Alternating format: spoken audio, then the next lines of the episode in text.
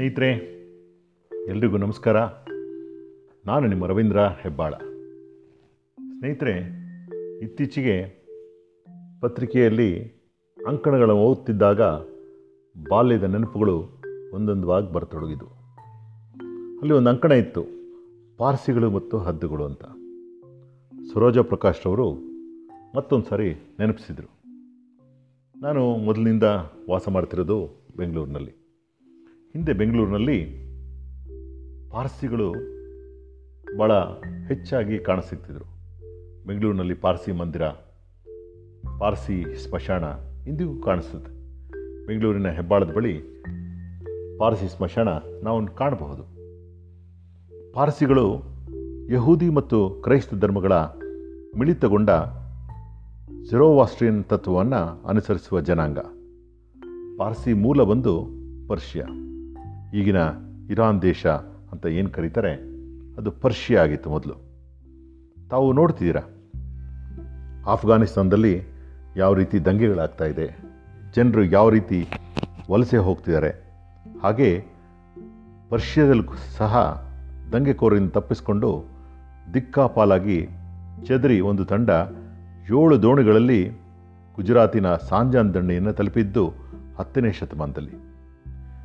ಎಲ್ಲ ವಲಸಿಗರಂತೆ ಯಾವ ನೆಲವನ್ನು ಅವರು ಸೇರ್ತಾರೋ ಅದರ ರೀತಿ, ನೀತಿ, ಭಾಷೆ ದಿರಿಸುಗಳನ್ನು ತಮ್ಮದಾಗಿಸ್ಕೊಳ್ತಾರೆ ಈ ಪಾರ್ಸಿಗಳು.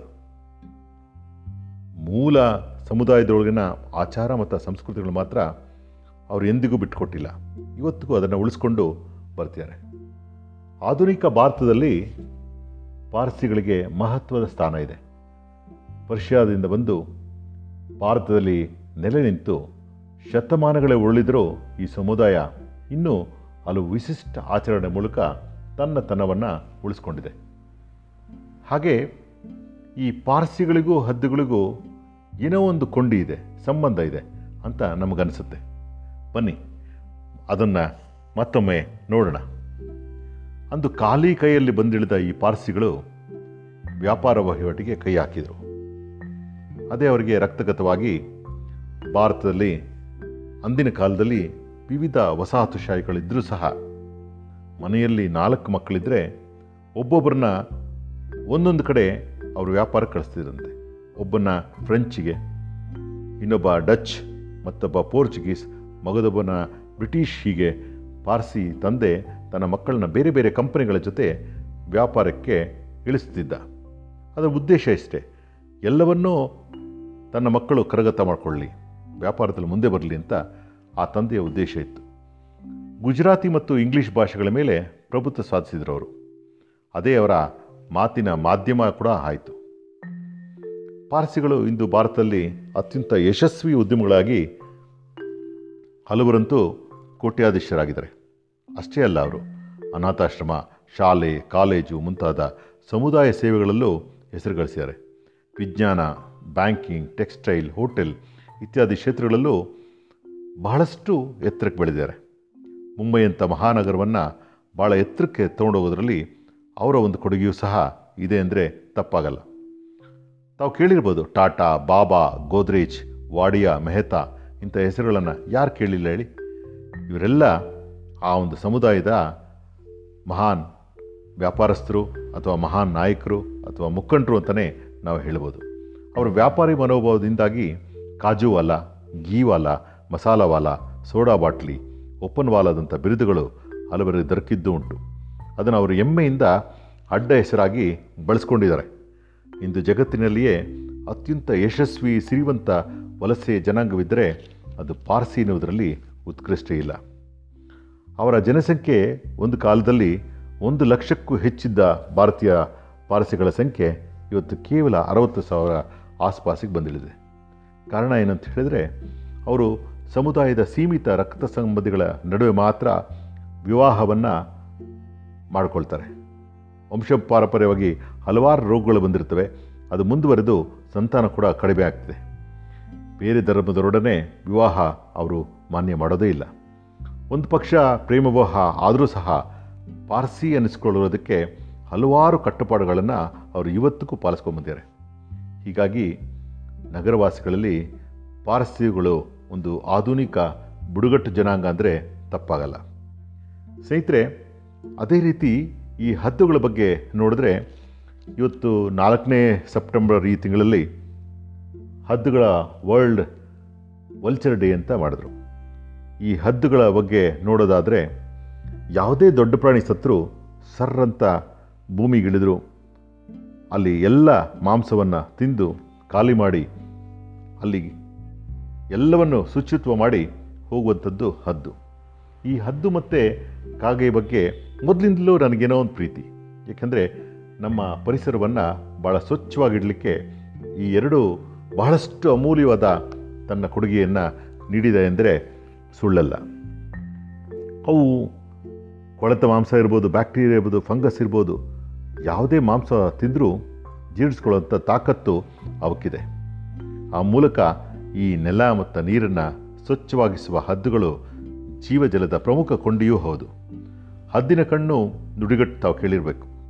ಹತ್ತು ಕಿಲೋಮೀಟರ್ ಎತ್ತರದಲ್ಲಿದ್ದರೂ ಸಹ ನೆಲದ ಮೇಲೆ ಯಾವ ಪ್ರಾಣಿಯನ್ನು ಇದ್ದರೂ ಸಹ ಗುರುತಿಸುತ್ತೆ ತಾವೆಲ್ಲ ರಸ್ತೆಗಳಲ್ಲಿ ಕಂಡಿರ್ಬೋದು. ಯಾವುದೇ ಒಂದು ಹೆಗ್ಗಣ, ಇಲಿ ಸತ್ತಿದ್ರೆ ಸರ್ರಂತ ಬಂದು ಅದನ್ನು ಎತ್ಕೊಂಡು ಹೋಗ್ಬಿಡುತ್ತವೆ. ಕಾಗೆಗಳು ಅಲ್ಲಲ್ಲಿ ಅದನ್ನು ತಿಂದು ಆ ರಸ್ತೆಯನ್ನು ಶುಚಿತ್ವ ಮಾಡುತ್ತವೆ. ಹಾಗೆ ಬೂದು ಬಣ್ಣದ ಇಂಡಿಯನ್ ವಲ್ಚರ್ಸ್ ನಮ್ಮಲ್ಲಿ ಸಾಮಾನ್ಯವಾಗಿ ಕಂಡುಬರುವುದು. ಈ ರಾಮನಗರದತ್ತ ಈ ವಲ್ಚರ್ ಪಾರ್ಕ್ ಅಂತ ಮಾಡಿದ್ದಾರೆ. ಅದು ಬಹಳಷ್ಟು ಹದ್ದುಗಳು, ಈ ವಲ್ಚರ್ಸು ಈ ರಣಹದ್ದುಗಳನ್ನ ಅಲ್ಲಿ ಭಾಳಷ್ಟು ನಾವು ಅದೆರಡು ಸಾವಿರದ ಹನ್ನೆರಡರಲ್ಲಿ ಪ್ರಾರಂಭ ಆಯಿತು. ಆದರೆ ಇದಕ್ಕಿದ್ದಾಗೆ ಇಡೀ ದಕ್ಷಿಣ ಏಷ್ಯಾದಲ್ಲಿ ಹದ್ದುಗಳ ಸಂಖ್ಯೆ ಕಮ್ಮಿಯಾಗೋಯಿತು ಅದರ ಸ- ಸಂತತಿ ಕೂಡ ಕ್ಷೀಣಗೊಳ್ತು. ಯಾಕೆ ಅಂತ ಹೇಳಿದ್ರೆ, ಈ ದೊಡ್ಡ ದೊಡ್ಡ ಪ್ರಾಣಿಗಳಿಗೆ ಮತ್ತು ವೆಟನರಿಯಲ್ಲಿ ಡೈಕ್ಲೋಫೆನಕ್ ಅಂತ ಒಂದು ಔಷಧಿಯನ್ನು ಈ ಪ್ರಾಣಿಗಳಿಗೆ ಕೊಡ್ತಾರೆ. ಅದು ಜೀರ್ಣಿಸ್ಕೊಳ್ಳುವಂಥ ಶಕ್ತಿ ಈ ಹದ್ದುಗಳಿಗಿಲ್ಲ.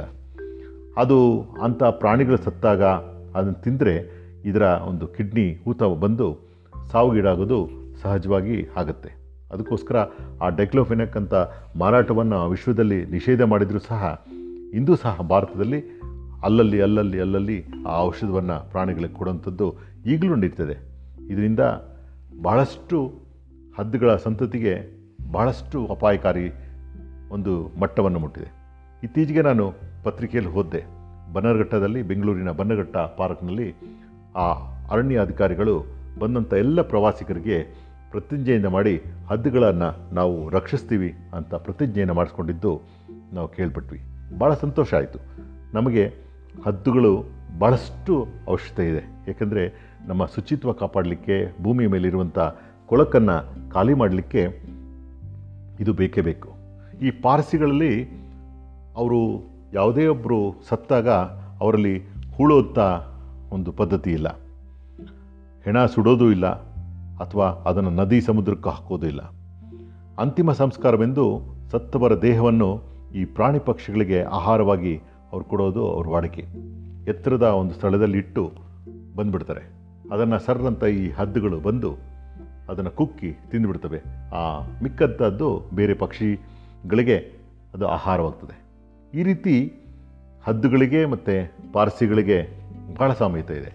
ಆ ಕಡೆ ಪಾರ್ಸಿಗಳ ಜನಸಂಖ್ಯೆಯೂ ಕಡಿಮೆ ಆಗಿದೆ ಈ ಕಡೆ ಹದ್ದುಗಳ ಸಂಖ್ಯೆಯು ಬಹಳಷ್ಟು ಕಡಿಮೆ ಆಗ್ತಿರೋದು ಈ ಕಾಕತಾಳಿ ಅಂತ ಹೇಳುವುದು ಅಥವಾ ವಿಪರಸ್ಯವೂ ಹೌದು. ಈ ರೀತಿ ಪಾರ್ಸಿಗಳ ಜನಸಂಖ್ಯೆ ನಮ್ಮ ದೇಶದಲ್ಲೇ ಅಲ್ಲ, ಪ್ರಪಂಚದಲ್ಲೇ ಕಡಿಮೆ ಆಗಿದೆ.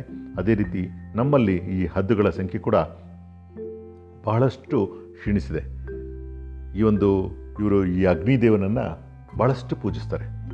ಈ ರೀತಿ ಪಾರ್ಸಿಗಳು ಮತ್ತು ಹದ್ದುಗಳಿಗೆ ಅನೇಕ ಸಾಮ್ಯತೆ ಉಂಟು.